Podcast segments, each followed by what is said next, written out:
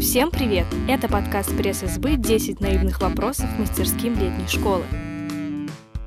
Всем привет, меня зовут Катя Коровкина. Я один из организаторов мастерской добрых дел на летней школе. Где граница добрых и злых дел? Ой, граница э, добра и зла там же, где там, любви и ненависть.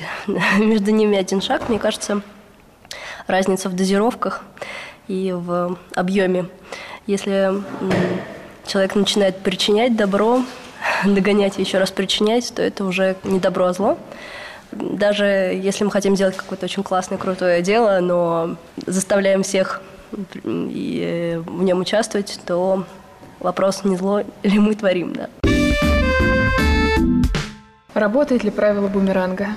Наверное, на это точно не стоит рассчитывать, когда делаешь добрые дела или кому-то помогаешь, но по моему опыту я точно видела, как это работает, и когда м- люди которые занимаются системной благотворительной помощью, оказывались э, в таких в трудных жизненных ситуациях. И народ объединялся, сообщество объединялось, и очень быстро помогало им, и это было прям очень круто. Как вызвать гражданскую активность и солидарность, не используя медиа и огласку? Это, наверное, про какие-то большие уже процессы, гражданскую активность и солидарность. Эм, люди, которые начинают заниматься какой-то благотворительной такой социальной деятельностью, например, а, спасать э, кошечек или собачек, или там бороться за права кого-то, кого угнетается, того, кто угнетается, да, они очень сильно фокусируются на этом, и им кажется, что все вокруг должны а, поддержать их инициативу и должны именно вот все силы бросить именно на, кошечек, собачек, на умирающий вид бабочек, на, не знаю, на больных детей и так далее и тому подобное ну, мне кажется, нужно расслабиться и понять, что э, ты делаешь очень важное, крутое дело, оно точно нужное, оно точно полезное, и э, просто расслабиться. Можно ли делать это без привлечения СМИ какой-то э, информационной поддержки? Мне кажется, нет, но это не обязательно должны быть какие-то супер-мега-порталы известные, достаточно своей, там, не знаю, страницы в соцсетях или, там, не знаю, сторис в Инстаграм или еще чего-то. А, нужно говорить, рассказывать. Есть такое понятие, что благотворительность должна быть тихой. Я не поддерживаю, мне кажется, нужно рассказывать о том, что ты делаешь. Тогда, может быть, кто-то из твоих читателей, там, близких друзей и знакомых увидится, интересуется и спросит тебя, как я могу то же самое делать. Как работает НКО? Вот как они зарабатывают? Э, деньги на работу НКО – это деньги тех людей, которые поддерживают работу НКО. То есть простых э, людей, компаний, те, кому не безразлично то, чем занимается благотворительная организация. То есть это, как правило, пожертвования частных лиц, и в лучшем смысле это такие постоянные пожертвования, подписки. Вот э, есть такие крупные акции, например, там рубль в день – вот это самое крутое, как можно помочь э, НКО быть стабильными и устойчивыми. Маленькие, стабильные, постоянные подписки. То есть это не совсем заработок, но это то, на что э, организация может жить и работать. Сложно ли жить на зарплату НКО? О, сейчас почему-то, кстати, меньше спрашивают. Я сама работаю в благотворительной организации, но раньше прям спрашивали, а э, там, а ешь ты на что, питаешься ты на что, типа живешь ты на какие деньги. А, да, у НКОшников небольшие зарплаты, а, к сожалению, это так, хотя там работают люди с высоким уровнем квалификации, иногда даже с очень высоким и очень узким и профильным уровнем квалификации, а, которые могут зарабатывать те же самые деньги в других сферах, просто они выбирают именно благотворительность, такие социальные проекты. А есть ли у них возможность совмещать работу? Многие так и делают, и это отчасти вынужденная необходимость, потому что на одну зарплату в благотворительном фонде бывает сложно. Волонтеры в электричках, которые собирают деньги на лечение детей, родителей, это настоящие волонтеры, им можно доверять? Итак, записывайте под диктовку. Все волонтеры, которые в электричках, поездах, а, которые ходят по улице с коробочками, шариками, флажками, не знаю, бенгальскими огнями, всем чем угодно, и просят пожертвовать деньги на, не знаю, на все что угодно. Это не настоящие волонтеры, это мошенники. Это люди, которые зарабатывают на этом деньги и подрывают авторитет э, и репутацию частных организаций, которые действительно делают хорошие, полезные дела. Пожалуйста, не давайте свои деньги людям, которые стоят с боксами на улице. Это действительно, это действительно очень важно. Но боксы, которые официально размещены, например, в каких-то торговых центрах, соглас, согласие магазина, да, они стационарно там стоят, это как раз э, правильные боксы, в них как раз можно жертвовать. А еще лучше оформить какую-нибудь эм, подписку, вообще не париться, электронную, автоматическую.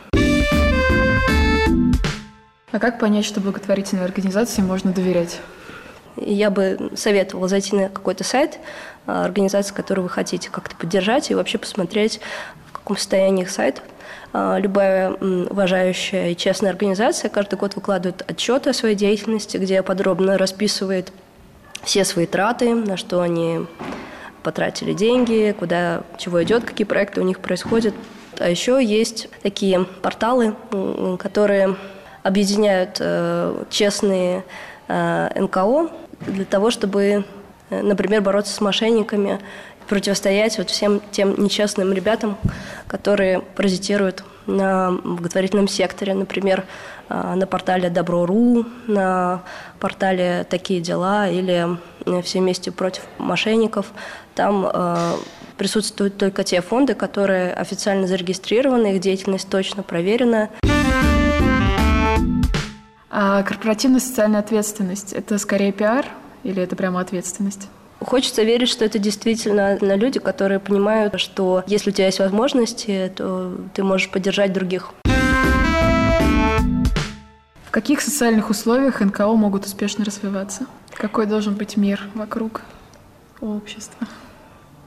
Ну вот вопросики, блин, у вас. Наверное, НКО могут развиваться в любом обществе. А, вопрос, насколько успешно, да?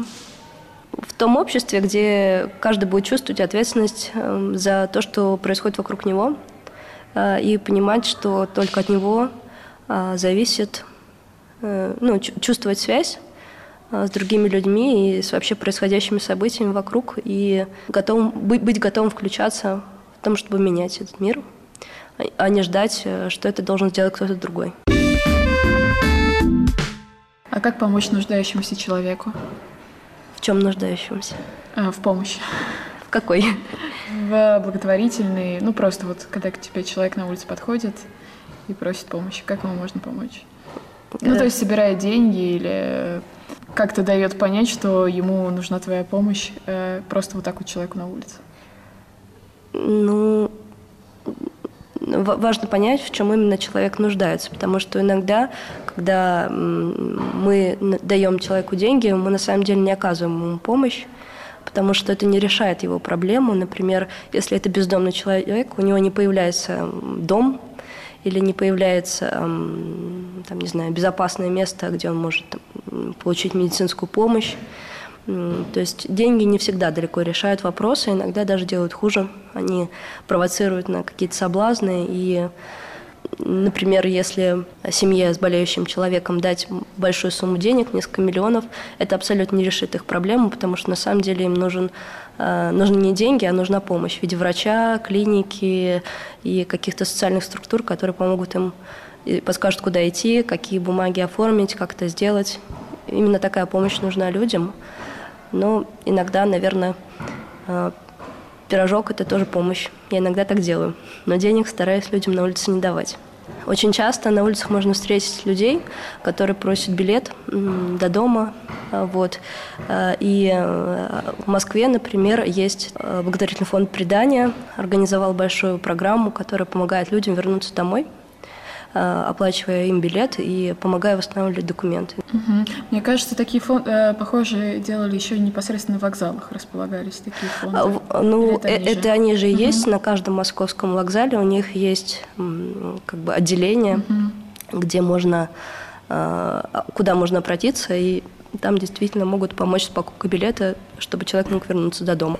Если он действительно хочет вернуться до дома, они просто зарабатывают деньги таким образом. Thank you.